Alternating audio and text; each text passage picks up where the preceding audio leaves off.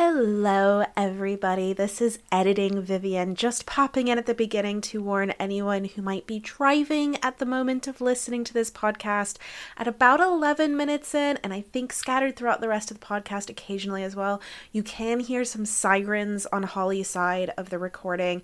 Sorry! Hello and welcome to I'm a Fan of That, podcast about all things fandom told through objects, stories, and studies, with a bit of silliness along the way. Your hosts on this journey are pop culture writer, journalist, and cosplay expert Holly Swinyard, and myself, Vivian Asimos, a public anthropologist and pop culture academic with a PhD in religion and popular culture. Join us as we wander down the incredible and intriguing path into fan culture, its history, the people who make it up, and the way that we look at this ever-growing part of our society. Fair warning, we may talk about some adult themes, use some adult language, and possibly get a little bit nerdy about the whole thing. You have been warned.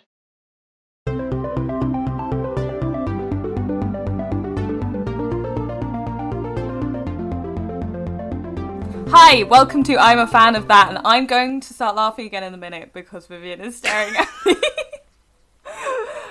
Welcome to I'm a Fan of That, the podcast all about fandom through the objects that we love, where we take a look at the wonderful, wacky world of fan culture and everything that goes alongside it. My name is Holly Swinyard. I'm a pop culture writer, author, and now it turns out games writer. When did that happen? I know, new job. Woo! And my co-host is... I'm Vivian Asimos. I'm a freelance academic and pop anthropologist. That's exciting. We're talking about something odd. Interesting? Objectless today. I didn't really know how to object this. Other than bring up a DVD collection from where it's stored, because I still have DVDs. And that is anime reboots and general storytelling. So we're kind of focusing on anime because we're nerds, but I kind of want to talk about reboots in general because there has been a slew, so many reboots in the last few years for some reason. Disney, why? But I think this particularly happened because I watched the Trigun reboot.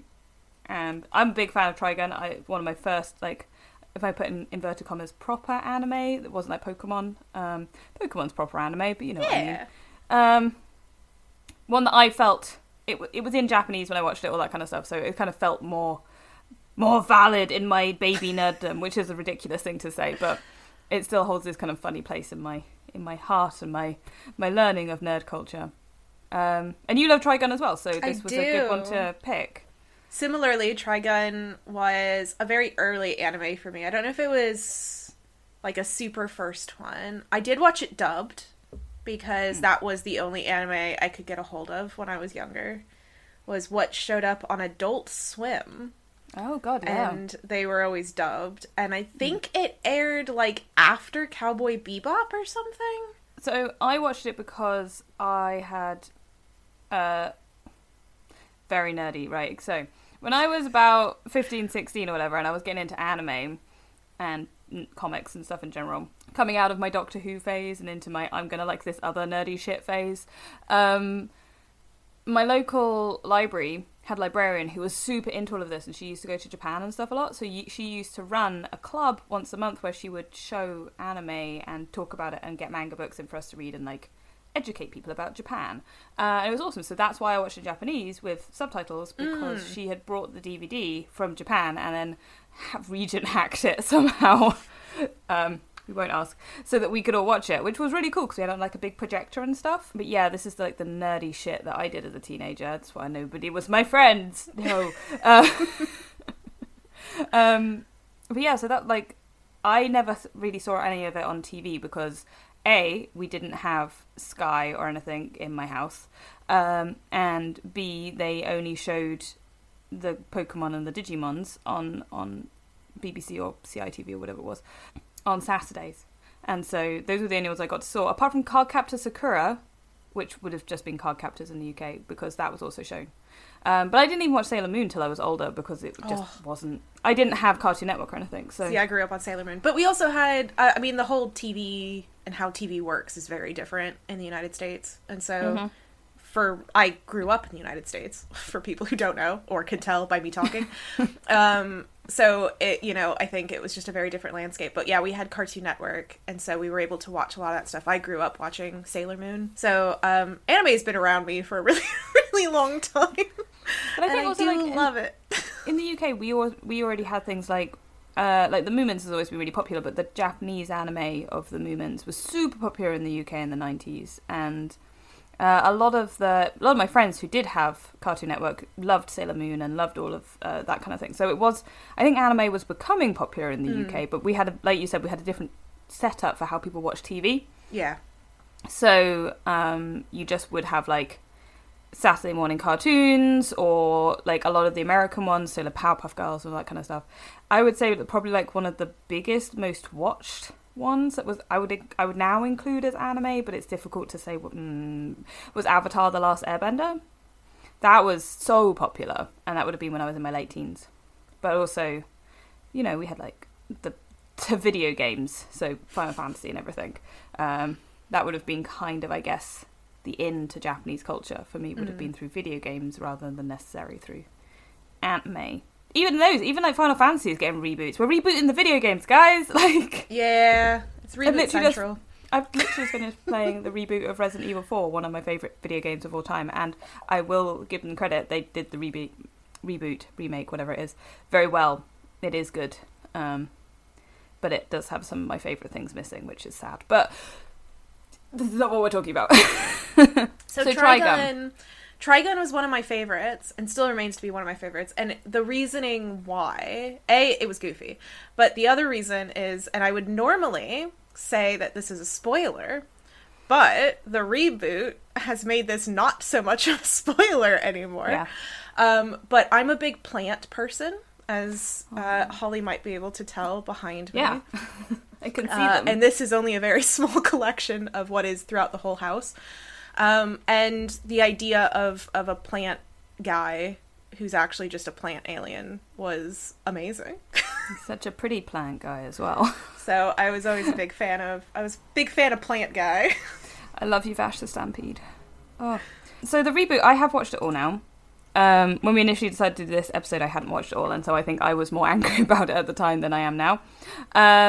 The reboot is essentially a prequel leading into a reboot of the original series, which is going to be the second series.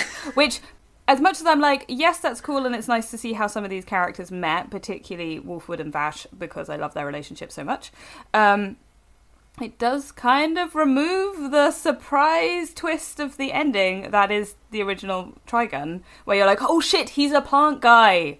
Oh my god, it was aliens, because he spent the whole of Trigun. I feel like we can't spoil an anime that came out in the 90s at this point. I know, I feel bad because it's so good. But I like, my husband hasn't seen the original Trigun. Well, he's not allowed to listen to this episode then. So. And we bonded over anime when we first started thinking about dating kind of levels.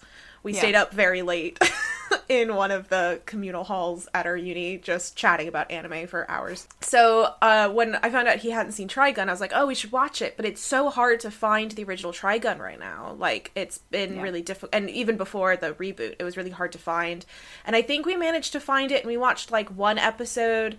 But, you know, with anime, you have to do like two or three to get into it. And so he didn't really get as into it. So when we saw that there was a reboot, we were like, oh, this is cool. It might be a good way to like get you into it. And the very first episode basically shows you what was like in the last couple of episodes in the original series. Yeah. And the whole time I was like, what are they doing? What are they doing? Because I was like, to me, what I thought was really cool was the twist of the reveal and how it actually is. And I wanted him to experience that because he's really into good writing as well as really good animation. So the kind of old school animation he wasn't as big of a fan of. So I was hoping he'd attach to the writing, but then... Yeah, so the whole thing. And he wasn't a big fan of the new style animation in that one. He's not a big fan of that type of animation. So it was like, I hated the writing. I didn't think the writing was very good. We'll get into that. But also then the animation itself wasn't very good. And so we were all like, we watched like, I think the first two or three episodes. And then we were like, no, I just can't. So... I love the original. And my partner watched the new one with me and then watched the original afterwards and loves both, which is great because yay, and Egg is also a plant person, so that was exciting. Yes. And now they're just desperately being like, cosplay Vash. I'm like, yeah, I will, I'll get round to her. Jesus Christ. I'm just pleased because they made him slightly less tall in the new one so that I don't have to feel like I'm tiny Vash the Stampede because he's so tall. It's always been one of those things where I've always just been like, but I'd be so tiny. Anyway, I felt like they jumped the shark a bit in it because I was just like, the whole point was that you got the amazing twist, and I was the same. I was like, wait, why are they showing this at the beginning? That's so weird. This is the twist ending. And Egg was like, what? And I was like, yeah, this whole section that they've got in the first episode is what happens in like the last 2 or 3 episodes in the original, and you go from weird steampunk cowboy land to hyper sci-fi in about the space of 4 episodes. Yeah. And it's like, wait, what? And your whole brain just kind of explodes, and it's so good. And I just feel like, and I think it's actually something, having watched quite a few reboots and remakes of anime recently, that they do a lot. And I don't know why, and a part of me wonders whether it's because particularly shonen stuff has become very popular in the West, in inverted commas, in Europe and the UK and the US. And I'm wondering whether a lot of these anime reboots are pandering to that style of writing, which is what the new reboot of Trigun feels like. Mm. It feels very Monster of the Week. It feels very, we're just going to throw stuff at you and big action sequences and all this sort of stuff, which the original Trigun does have action sequences. They're not like this in the same way. Very much not. They're still cool. I really like them, but they're not. They don't feel quite so shonen-y.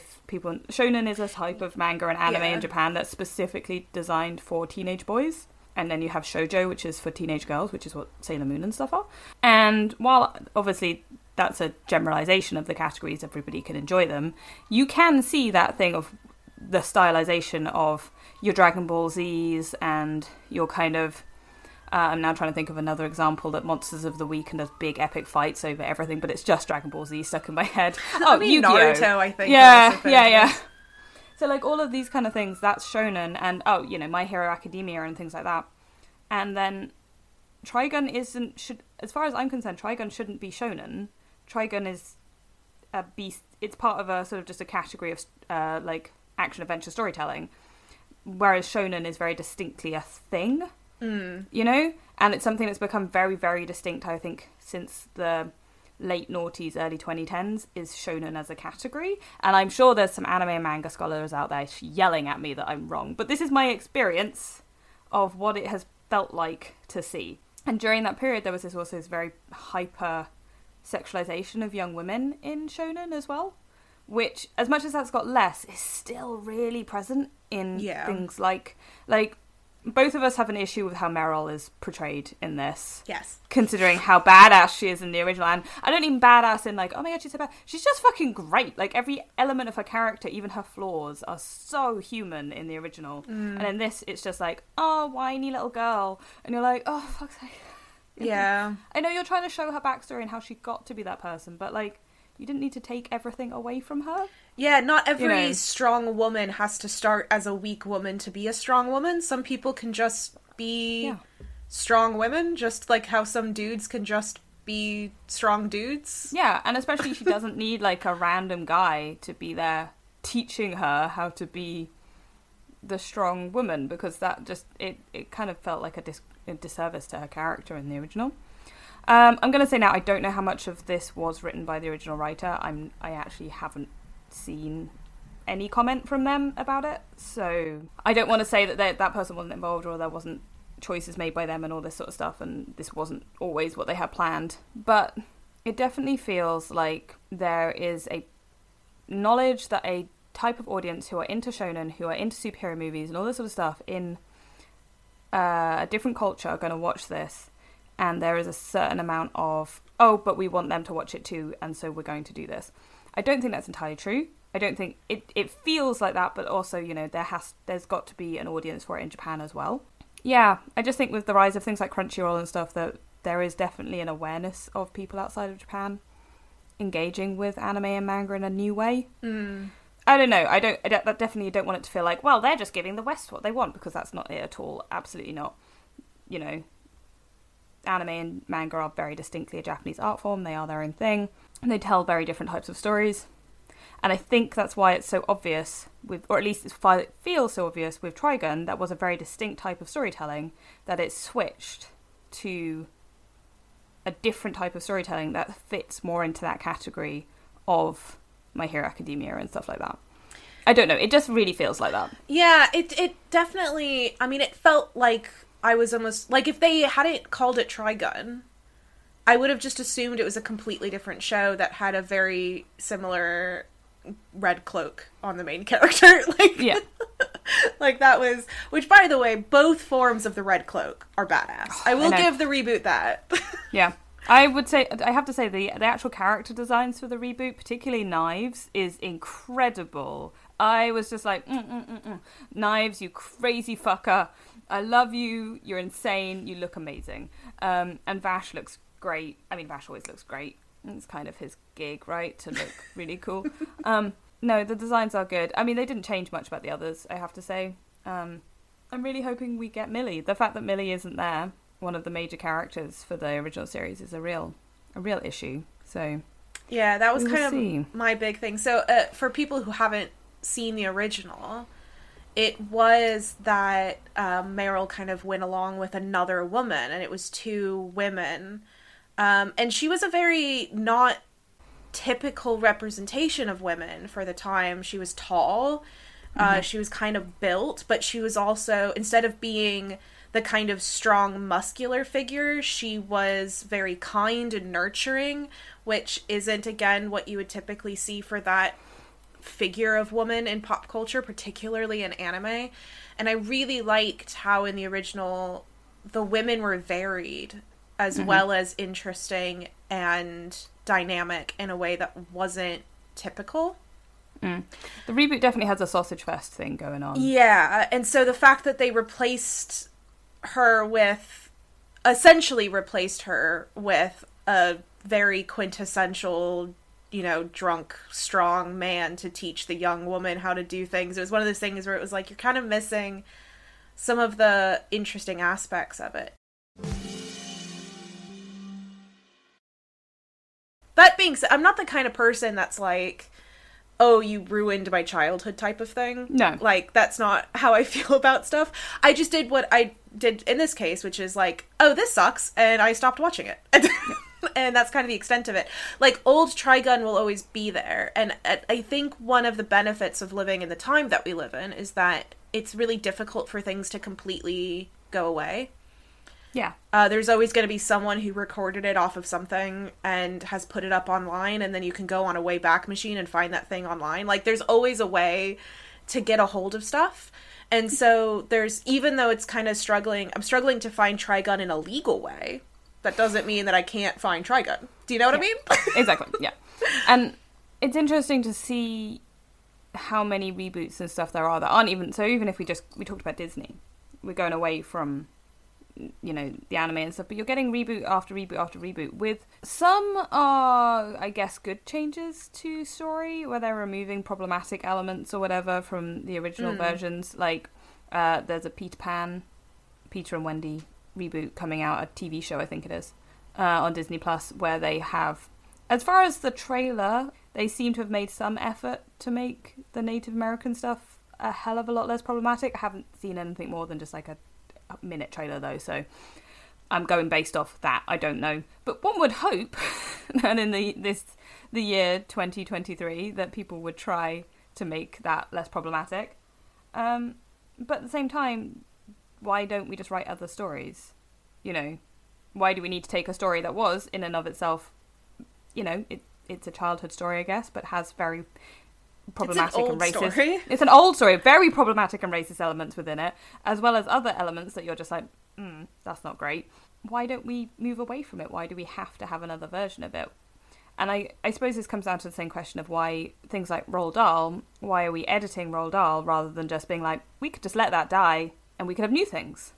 But I think the answer to that is probably capitalism, and so yes, you know. There's also, I think, things like Peter Pan and Pinocchio, which I'll mention because that was another recent reboot that I loved. But was that the Yeah, the Guillermo del Toro one, yeah, so which I know isn't technically it's a retelling, I guess, but we'll get into that. There is a Disney reboot of Pinocchio, which is terrible. Yeah. But those things are derived from. So there's the book Peter Pan. In case people don't know, it's a book. And the same thing with Pinocchio. It's a story that is written that you can go to, and so I sometimes feel like anything like any of those are in essence a reboot, but in a different media. Is basically what it is. Yeah. And I liked the fact that in Pinocchio, as an example, the Guillermo del Toro one is creepy. Because the story of Pinocchio is creepy. Yeah. And I think he even said, like, Pinocchio was one of the first horror stories that he watched as a kid. Like, the fact that he saw that as horror, even the Disney version, it was like, yeah, because it's a scary, creepy story. Yeah. So someone retelling it in a way that demonstrates these elements of it, I think is really cool. That's something that I would hope they could do to Peter Pan. Because the original story of Peter Pan is that Peter sucks. You're not supposed to like Peter. Like, he's supposed to be terrible. He's supposed to be scary. He's supposed to be a figure that you dislike and distrust. So the kind of Disneyification of it to make it something that is light and nice kind of strips a lot of that away. And I would be really interested in a Peter Pan that plays into the original themes. Yeah, and I wonder whether that's the case with a lot of these reboots, remakes, whatever, is that they're trying to make them more palatable to a more general audience. That you can share it with people who don't necessarily have the same... They haven't read the book, so they don't know it's creepy, or they are from different age ranges, so you want to be able to give it to as many different people as possible. And I wonder whether that is some of it, that it's like, actually, if we make this, we don't just have one target demographic for it, we have 5.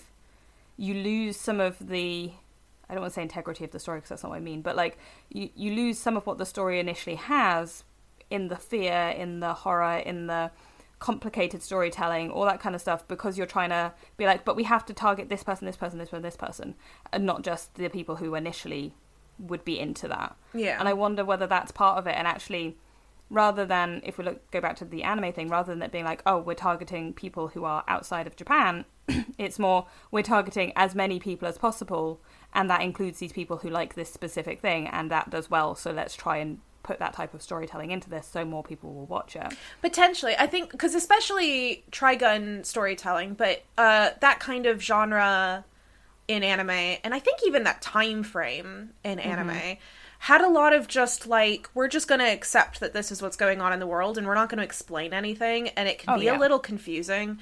I remember not really fully understanding what some of the mechanics were that they were talking about in the world, but you just kind of let it go.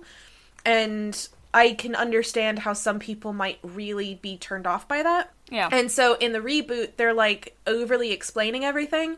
But I think when you overly explain the mechanics of a world, you kind of need to have a figure that's new to that world to explain it to without it. So it doesn't seem like... But in this one, it's like everyone's there and knows it. But he's talking to, of course, the woman to say, let me explain to you how our world works. And it's like, fuck off, dude. Sorry. Yeah, no, it's really bad. But like... It's interesting because you still have anime like Fullmetal Alchemist, which I don't think ever really explains how anything fucking works. And even Fullmetal Alchemist Brotherhood, which is actually, it's not a reboot or a remake. It's essentially, the original anime was made before the manga was finished, so they gave it a different ending. And so Fullmetal Alchemist Brotherhood is actually just telling the story of the manga with the correct ending. Yeah. So like all the other stuff at the beginning, like the first half of it that matches up pretty much exactly to the original anime and the manga, because they're telling the same bit, and then it changes for the second half, because you then have the rest of the story. And I actually really like the fact that in Brotherhood, they still don't really explain things. Yeah. They're like, it just is. Some of this just stuff is just is, and, you know, we'll give some explanation about how it works, but not loads. And I quite enjoy that it's never fully over-explained, because I don't want it to be, like, I feel like a lot of people kind of go, oh, but we understand how our world works, and I just have to sit there and be like, no, you don't. No, we don't. Like, some scientists might understand more than some others of us, but most people just existing in the world kind of just go, yep, physics, cool. So awesome. As an anthropologist, my job is to harass people with questions until they get annoyed with me. And it's typically on how things work. Like, oh, you're getting dressed in a different outfit when you go to work than when you stay at home. Why is that? The number of times that you kind of push on a question and people respond with, oh, I don't know. Yeah. So, yeah. People don't really know. But also, I can kind of understand, though, how some people get turned off by not knowing. And they get kind of caught up in, but I don't understand. And so I get it. And so I get trying to cater to that. But then it ends up just having a very different feel to it. Mm-hmm. Like, I'm somebody who... Shockingly, I've never talked about this before on the podcast. I love the Cthulhu Eldritch mythos. And a large part of that is because you have no fucking idea what it is. Understand. The whole point is that you should not understand it. You do not want to understand it. And I love that because it gives that thing of humans really, really, really want to learn how it works. They want to know, and they're so curious. And the curiosity often just ruins it. In the case of Cthulhu mythos, to drive you mad and want to kill everybody, or yourself, or any other horrible thing that might happen in those books. Sometimes you kind of go, maybe we've over-explained this to a point where that ruins the story. Like, you don't need to know everything, because actually not knowing sometimes increases the enjoyment and increases the fear factor or the excitement factor, or just the general kind of thing of, if we info dump on you about how this all works, you're suddenly going to lose half of what is mysterious or interesting about the storyline. And that is one of the things that I felt with particularly the Trigun reboot, but also I felt with other reboots. There's a Digimon one that does it as well, and I'm just like, no. I'll tell you the reboot that did work is the Sailor Moon reboot, actually. That was quite good, because they just cut out a lot of waffle. They're like, we'll keep some of the filler, but quite a lot of the filler's gone, so we'll just have the main storylines, which I enjoyed. So, you know, it does mean you lose a bit of the silliness, but it was quite nice to have the... I haven't seen that one. Is it called, like, Crystal or something? Or is that Cardcaptors? I don't know. Magical girl animes have similar titles. But the other thing is, we're seeing a lot of people doing continuations rather than necessarily reboots. And I'm okay with that. I don't mind a continuation, because it's just like, oh, look, there's more of it. That's exciting. And if I don't like more of it, that doesn't change the thing that came before. Nor the reboots. Yeah, I was about to say, I think that's... Because that happens a lot with reboots, like... You know, whenever they make some new version of a thing that has women in it or gay people in it, then everyone goes, oh, you've ruined my childhood, you know, and it's that kind of thing. And it's like, the old thing still exists, and you still had those... It's like we were talking about with the tattoos. It's like, that doesn't go away. Like, you still have these memories, and you still have these attachments to that piece of media as it existed then. Just because there's now a new piece of media that other people... And I'm sure, like, because I've seen people... I've been on Twitch a lot lately, and I saw some people in chat talking about how much they enjoyed the Trigun reboot. And I wasn't going to go in there and be like, you guys are wrong, because that's just a terrible thing to do. But also, like, they're allowed to like it. And I'm glad that there are more people who might now go back and watch the old one because they didn't know about it until the reboot came out. And they'll see the differences, and they can choose for themselves which one that they liked and make their own memories and attachments to things the way that they want to. Exactly. And I have to say, I'm really enjoying seeing a lot of people coming to these characters that I have loved for a very, very long time. Like, I talk about Vash. Vash is one of my dream cosplay characters, and I am sad that I'm short. So now I'm like, yay! But, like, he has been one of those characters that's lived in my head rent-free for a very long time, and probably has informed quite a lot of how I write, with that sort of silly, goofy, everything's fine until it's definitely not, but I'm still going to manage to quip at you through the whole situation. I do think that I'm really glad that people are coming to see these characters and coming to kind of find these stories, even if it's not through the same way that I did, and even if I have my own issues with parts of the storytelling or character choices and character development. I'm like, I think this was better in the original version, but that's my opinion, you know? So that's fine. And like I said, they're doing a second series, which will apparently be the story of the original anime, so we'll see what they do with Millie and Meryl and... whether that actually kind of, I don't want to say fixes, because that's not what I mean, but, you know, like, it kind of brings them back to be the characters that they were, and that'll be fun. But I also kind of really want to start seeing, I would love to see places like some of these companies kind of bring out more unusual storytelling things. And maybe it's just me. Maybe I'm missing those things at the moment because they're just not in my sphere of influence, which could very definitely be the case, that the popular stuff that we're seeing just isn't those unusual ones. I have to say, I really enjoy Mob Psycho, was it 100, 1000? Yeah, that, I really enjoyed it. So damn bizarre. So strange. And I have just started watching Tales of a House, Stories of a House Husband. The one about retired Yukaza. That's very funny, and I'm enjoying that very much. So there's definitely some brilliantly odd, interesting pieces of storytelling out there. And I'd like to see more of it. I'd like to see more of it become popular. I'd like to see more of it become mainstream. This will be a little bit of an insight into the type of anime that my husband likes. But we've been watching Kaguya Love is War. What is that? It's like a high school romance one, okay. But the idea is that it's like little, each episode is like 3 or 4 different little like vignettes. And the whole thing is that the two main characters definitely are in love with each other, but they are in a war to see who confesses first because that person loses. Oh my god, I want to watch that. And each, there's like a little vignette, and at the end it'll be like, oh, who won? Like, what's the result of today's battle? You know, and they have like the narrator is like really over the top, and the animation is sometimes very over the top in the way that like they, you know, move and respond to things. That's so excellent. But yeah, I want to watch that. Sounds great. It's really good. But we watch, like my husband watched a lot of it. Like I think it's on like season 3 or something. And so we're now going back and watching season 1 with me. But he watches a lot of those like slice of life and kind of chiller, less shonen-y kind of animes. But I'm normally a big shonen person. Like I love that. Like, I mean, give me a fairy tale any day of the week. Like, like I love the over the top. I love the I can beat you physically in a fight purely through the power and magic of friendship. Like I you know, it's stupid, and I like the fact that it's a bit silly and stupid, and that's and campy, and I enjoy that.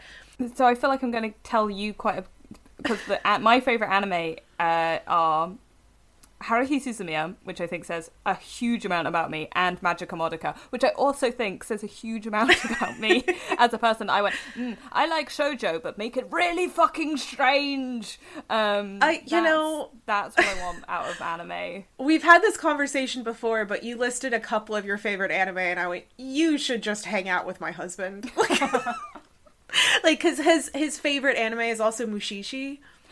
My baby boy! I know! Yes!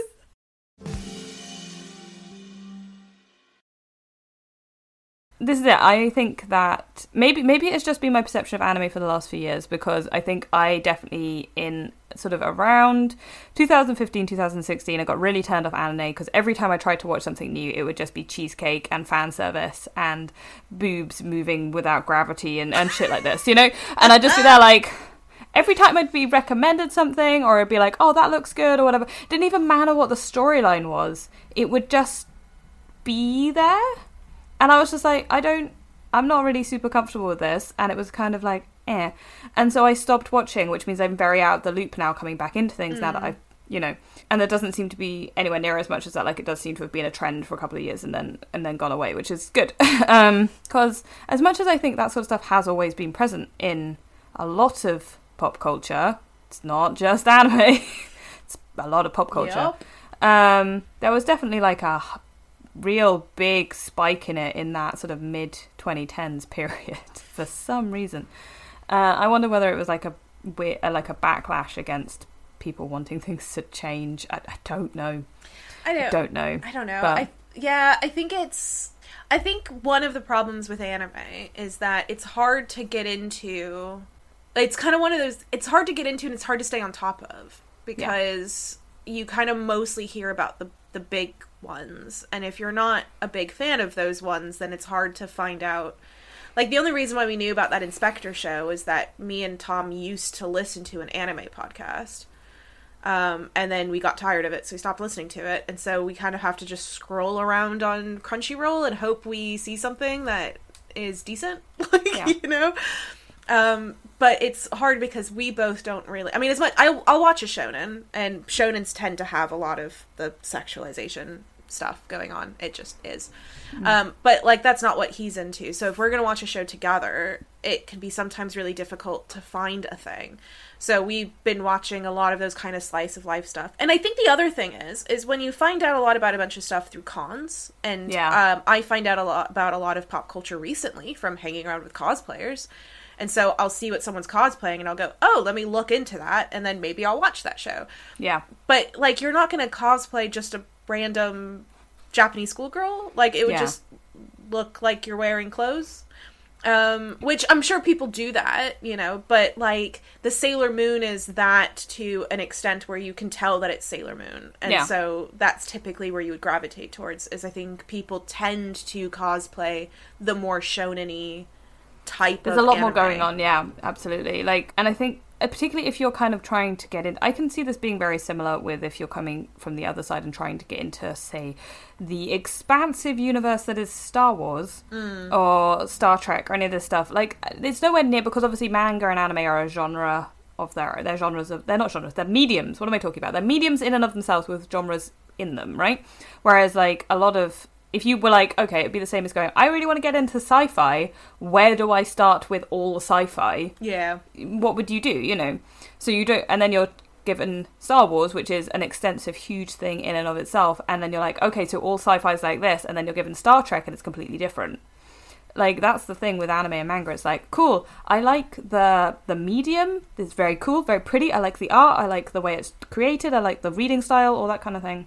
And then you're like, oh, but this other one that I've picked up is completely different in, you know, its genre to the last one I read. And I think, like, unless you have, like, obviously Crunchyroll is really helpful, and thank goodness we have it now. We're not just having to illegally steal anime off the internet. Yeah. But unless you have, like, a directory or recommendations, or, like you said, go to cons and see people cosplaying as things and, like, this is something I really want to see because it looks pretty, you're going to struggle finding anything. And I do think that I would very much hold my hands up to being the person who is in that place for a long time, and I have only just started finding ones that I'm like, oh, okay, this matches the weirdness filter that I like. It doesn't have any of that stuff that I'm not interested in. Okay, we're back in the game. But it's taken a long time to get there because what I've seen and what has been popular and what has been online and what people I know have been talking about has just been stuff that I'm not interested in. And so you then kind of, I guess for ease, you kind of just write off the whole thing as like, which isn't fair, nor should you do that, but you just kind of go, okay, cool, but it's easier for me, I understand the sci-fi, so I'll just go and look at all the sci-fi, you know. Or you're more likely to be able to go and look through stuff in a Waterstones, though I would say probably pretty much all bookshops now have a pretty decent graphic novel and manga section, which is good. Yeah. And I would say a lot of it, again, is that more stuff's getting translated. Mm. That a lot more stuff, a lot more different stuff, because there is a, you know, there is an interest in a wider audience, and an acknowledgement that there is a wider audience for certain things, that we're starting to see more and more translations coming through companies who are collaborating across different countries, which is great. So maybe that's it. Maybe we've just had to come through a little bit of a, oh my goodness, what was going on? And then suddenly it's like, oh cool, there's loads of stuff. This is great. Because there definitely was a time where I was like, I only see like the shonens on the shelf. Yeah. You know, that was all I could get hold of, unless I went to a specialist manga bookshop, like, and they're few and far between. I feel like I'm putting a lot of my own bias onto this, and I don't mean to. I'm just kind of explaining my experience of, like, this, and how I'm excited that I get to enjoy manga and anime again, because I found the ones that I like, which is good. Yeah, so it's definitely a rough thing to get into, and I think that's where reboots can sometimes be nice, to bring us back slightly on topic.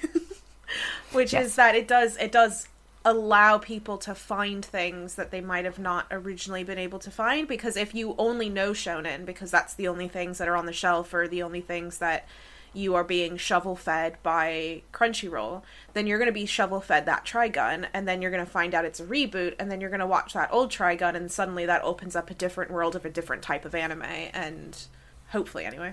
Yeah, one would hope. I would be interested to see whether the same happens with reboots of things like Disney stuff, whether somebody being like, oh, you know, Pinocchio is a perfect example. There's the original Disney Pinocchio. There's then a reboot Disney Pinocchio, which is bad. Just bad. And then people might have gone, oh, but what's this other version? The Del Toro version that has done really well and won Oscars and stuff. Let me watch that. And then they're actually going to have an interest in, like, Pinocchio as a story, because Del Toro's retelling of it is so unusual, but also probably one of the closest to the original. So I would be interested to see if that is something that people actually do. They suddenly find they like a story better because they found a version of it that's telling that story in a way they can connect to. Yeah. I really liked that version of Del Toro's Pinocchio. I liked that they had the rabbits. So few versions have the rabbits. The Death Rabbits. It was supposed to be a trilogy, like part of a thematic trilogy with Pan's Labyrinth and the Devil's Backbone. That makes sense. You mean the Fascism is Bad trilogy? Yeah. Yeah. We should do... I've been slowly becoming more of a Del Toro fan throughout my years. And so maybe we should do an episode on that at some point. Yeah. Some of it I can't... I wasn't able to watch Cabinets of Curiosity. That was too heavy on the horror, the graphic horror for me. Like, yeah, because I think only the first one was actually Del Toro. The other ones were people that he had just selected to present. So that one I found a little bit... I couldn't watch that. But I love Pan's Labyrinth. It's one of my favourite films of all time. It's great. And I love the Hellboy films. They're also brilliant. So, you know... They're ridiculous. I also like the definitely not a Hellboy film that is Shape of Water. The Abe Sapien love story film. Do you know what else I would be really interested to see is the thing of reboots that aren't really reboots, where people are kind of bringing stuff back. Like, I went to see the Dungeons and Dragons movie. And obviously there was kind of a Dungeons and Dragons thing in like the 80s, 70s and 80s, and TV shows and all that kind of stuff. And I don't think the Dungeons... It's not a reboot, it's just there is a Dungeons and Dragons movie now. But it's obviously harking back to a nostalgia and on a modern popularity of the Dungeons and Dragons thing, which I think is quite interesting because that movie does a lot of callbacks to stuff that you'd only really know if you were... in any way interested in the original Dungeons and Dragons TV show or like that very early kind of movies and stuff from like the 80s. So that kind of playing on people's nostalgia for things. Yeah, I mean that's definitely a thing, isn't it? Well, yeah, I mean that's kind of what the reboots I think are all about, isn't it? It's getting someone to be like, oh, you watched Trigun when you were 15 and getting into anime, why don't you watch it again in this new version? Come back to Crunchyroll and watch Trigun. Yeah. And that's kind of what it is, because I know that I was definitely excited about it because I love Trigun and I have that nostalgia for Trigun and I was really connected to Trigun. But then I think there is that weird level of with nostalgia that I think Nintendo really struggles with, but somehow sometimes manages to get right, which I don't know. Yeah. Which is that it's hard to replicate something that isn't based on what it is, if that makes sense. So, like, for example, Ocarina of Time looks like dog shit now. Yeah. You know what I mean? So if somebody tried to replicate Ocarina of Time based off of what it actually is presented to you, it would feel and look really different than what I remember it being like to play for the first time. Yeah. And that's a really difficult thing to capture, because also that's going to be slightly different for everybody who experienced it the first time. So if you're trying to reboot something like Trigun and capitalize on that nostalgia of Trigun, you kind of have to do something like they did by making it completely different. Because otherwise it's going to be that weird uncanny valley of it's being too close to the original while not being what I remember from the original, even though it's basically the original. Yeah, and when you say that though, I opened this by saying I've just finished playing Resident Evil 4.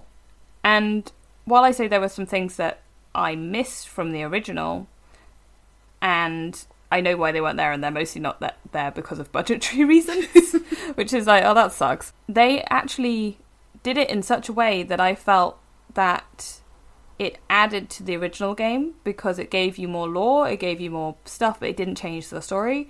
Almost every single element is, you can at least be like, oh, we're moving into the, you know, it feels the same, but with updated character development, updated story elements, updated graphics, all that kind of stuff. But it also doesn't feel like they completely went, but we're just going to do it. We're just going to transpose the same things together. It feels like a different thing. Yeah. While also being very loyal and excited. I don't know. It just felt like, it was because it's something that's very difficult to do, but people have done it. And like I said, I think Nintendo we won't talk about Resident Evil 3. I think that one was less good. Nintendo has at times hit on this properly and at times kind of failed at it, and I think that's the case for a lot of different companies. Disney's definitely done that too, where there have been reboots that they have done that have been really good and have been very successful and have achieved the things that are hitting these, and then there are ones that are The Lion King, so it's so, it's not always successful, even within the same company. Yeah. But it's because it's just a difficult thing to capture, because you're trying to replicate a feeling in the audience, which is not something that is as easily transcribable as the media itself. Yeah. And it's very hard with nostalgia, I think, to capitalize. People will be like, oh my god, is that thing? But you also have the thing of it will never feel like the first time you play something or the first time you watch something. You can't ever have that feeling again. You can have that, you can have a different feeling, the feeling of like, oh, I remember this. But it's hard to ever replicate that feeling of like, oh, this is so exciting and something different's going to happen around that corner. That's only going to happen with new things. Yeah. I kind of feel like, as much as I understand the wanting to capitalize on the nostalgia element and having a million other Mario games, surely sometimes there needs to be space for newer franchises to start, or new franchises in general to kind of come out. Like, I would say the things that I've been most excited about recently have been things that I'm like, this is new and exciting, I haven't seen this before, this is cool, rather than necessarily. And I say that within older franchises as well. Like, I really like that Ollie's going to talk about Star Wars again now. This is your warning. I like that Star Wars as a show, well, the shows as a franchise even, that, again, not all of them hit the mark. Like, the last series of The Mandalorian was interesting. But there are things within that, so I know the universe, and then every so often they go, but we're going to give you a new whole bit of this universe that you've never met before, and here's some new stuff, and you get, it's like, that's so exciting, because it's adding to the old thing, but it's got that feeling of the new. It's like, oh, so there's both things at once, wow. And I think probably you can only do that within, like, major franchises. Yeah, I think, basically you're saying, once again, that you like fan fiction. But no, yes. Maybe I've just outed myself. No, it's fine. Damn it! Don't. I like when people take an existing canonical story and just put their own spin on it in their own way. But also, I could just have new things too. I guess I could have new things. It'll be fine. Yeah, new things. It won't be scary or anything. My anxiety won't get annoyed about that. One day I should have on this podcast a friend of mine named Chris Deasy. He's an academic. He's one of the sweet old men of the academic world. And he specializes in nostalgia. Oh, that's an exciting thing to specialize in. Yeah, and film. And I'm not a film person, so it's always fun to...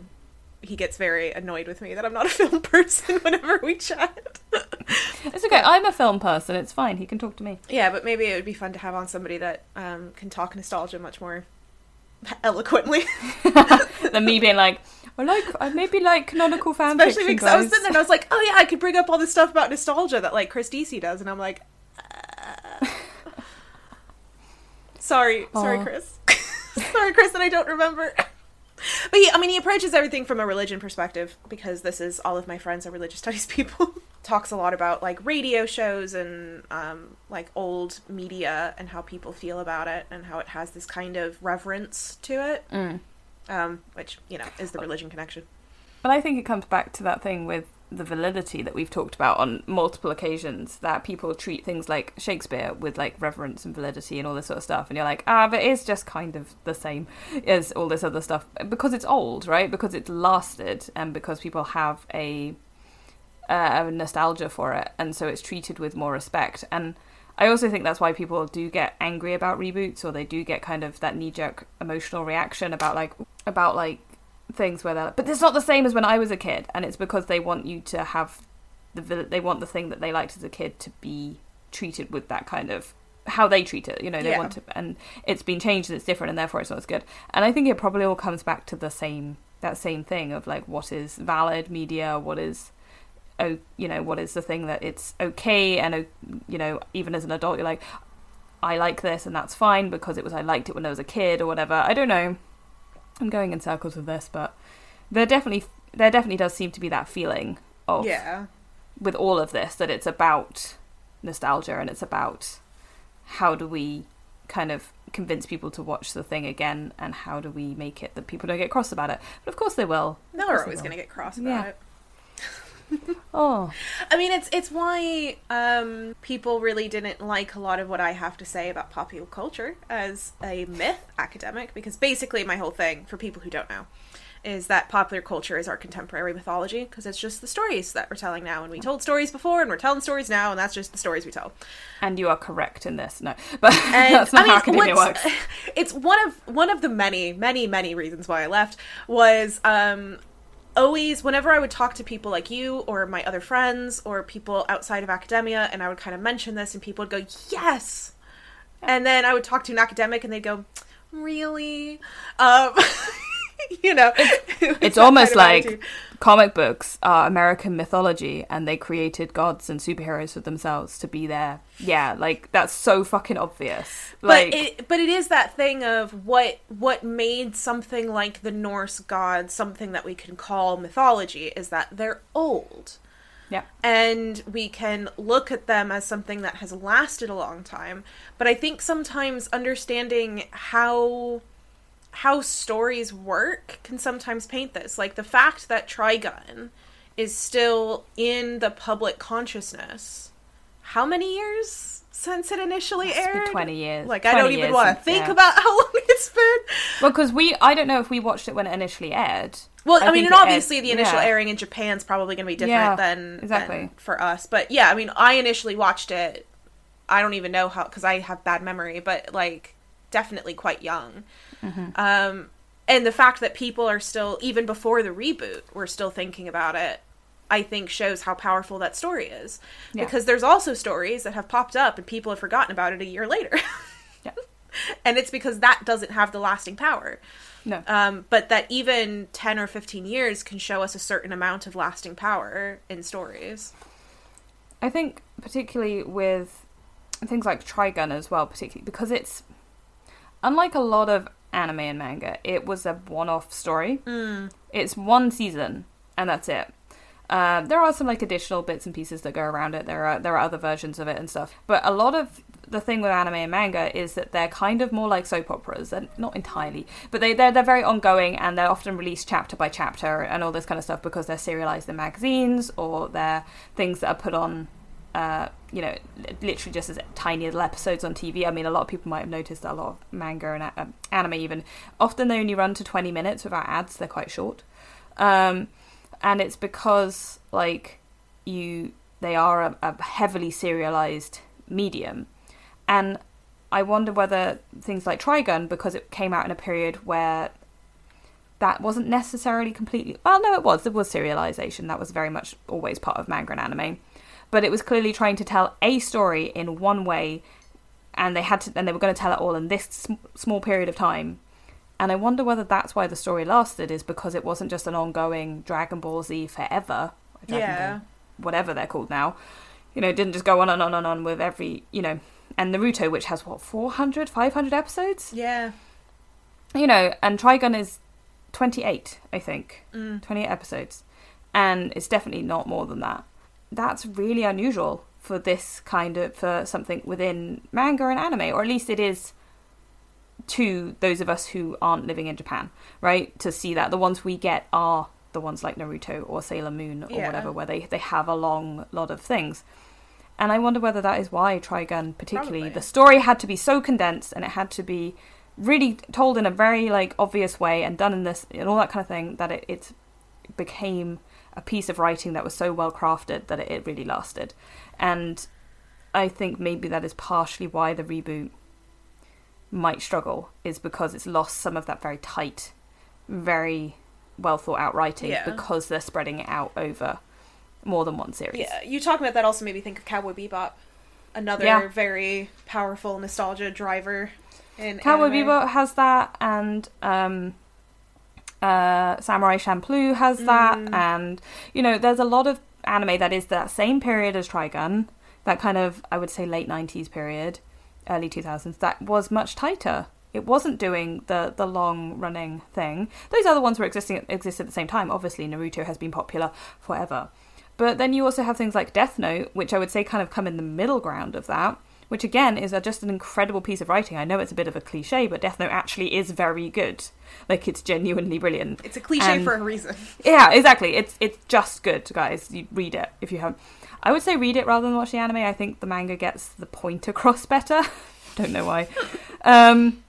It just maybe that's personal preference. I really like the manga. In fact, I had the original manga.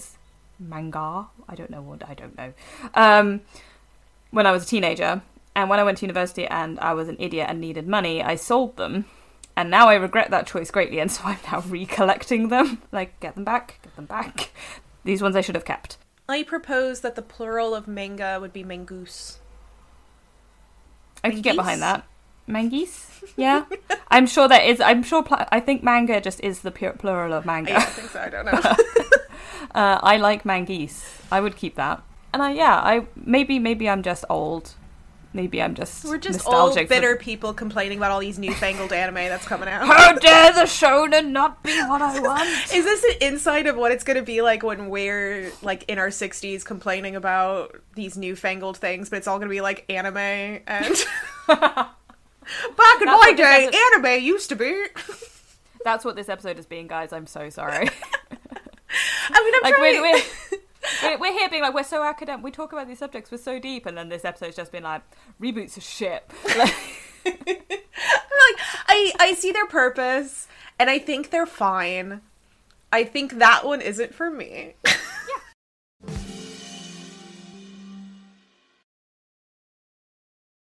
I've been watching season 2 of Ancient Magus' Bride, and I'm very excited.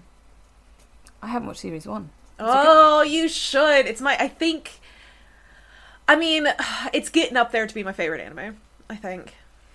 It's getting there. It's not there yet. It's not there yet, but it's up there, I think. And I realized a little bit too late in what I should have realized it, that a lot of what I like about it, not a lot of it, a portion of what I like about it is the fact that there's not a lot of hypersexualization for no reason. Yeah. There is a character that is hypersexualized, but that is a reason. There is a reason for it. They are a succubus. They are going to be hypersexualized.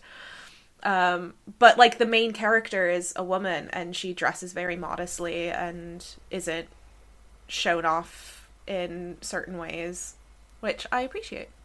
I think that was one of the things that I've always struggled with, is that I'm there like, these people, these characters, whatever you said, they're not real. They're drawings, and so somebody made this choice to do that. So you didn't have to do that, did you? Like, you could still have a character fall over and not have an upskirt shot. Like, it'd be very easy to do that, you know? It's just drawing some different pen lines. Oh, well.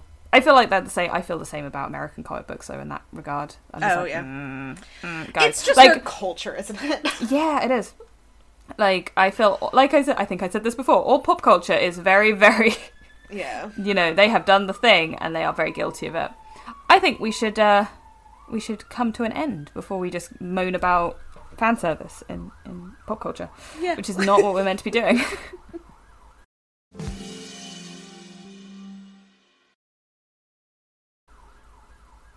has been really fun. It's actually the last episode we're recording, at least like this. Yeah. We're going to be in the same place next time. What the hell? What? Not over. Not in person. Oh my god. We'll only need one microphone. Oh. God forbid.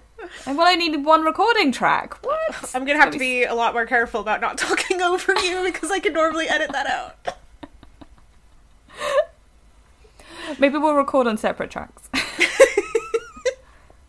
No, it won't work. It will be really difficult to do. No, it'll be fine. It'll be fine. I'll try not to be like my mother. But I'm excited. I'm really excited to do that. And I'm also excited because we're actually going to talk about cosplay. We're going to do it. We're going to deep dive into a topic of cosplay because we're not going to do all of... That would be insane. We'd be here for hours. We're just gonna unpack all of cosplay in 1 hour slot. You'll just have to read both of our books in order to get the full story. Oh my god, no, that's not even enough. You made me hit my desk, and you're gonna have to edit that out. I'm so sorry. I got so frustrated, I hit the desk. Well, I'm looking forward to it. It's gonna be super fun. I'm very excited. Be fun. Yeah. And this has been fun. This whole series has been fun. I've really enjoyed it. I really hope that people listening to it have found it interesting and insightful and not just, what the fuck are you guys doing? Maybe a little bit of that. I like a little bit of that. Yeah, no, some of that's fine. And I hope that, you know, the one thing I would really like is before we go into recording series 2 is that anybody listening to this who's been enjoying it could send us a message with a topic that you would like us to cover. Yes. That would be really cool because there's so many things out there that we don't know about or we'd like to research about or that we would love to hear your opinions on. So yeah, it would be awesome. So send us pictures of your lovely objects. Exactly. Get in touch with us. All our social media is all linked in all of the bios and the show notes and all that kind of thing. And you've got to remember to give us a like and a subscribe and all that stuff they say on the YouTubes. And send us to your friends if you think they'd like our waffling, because it's good waffle, you know.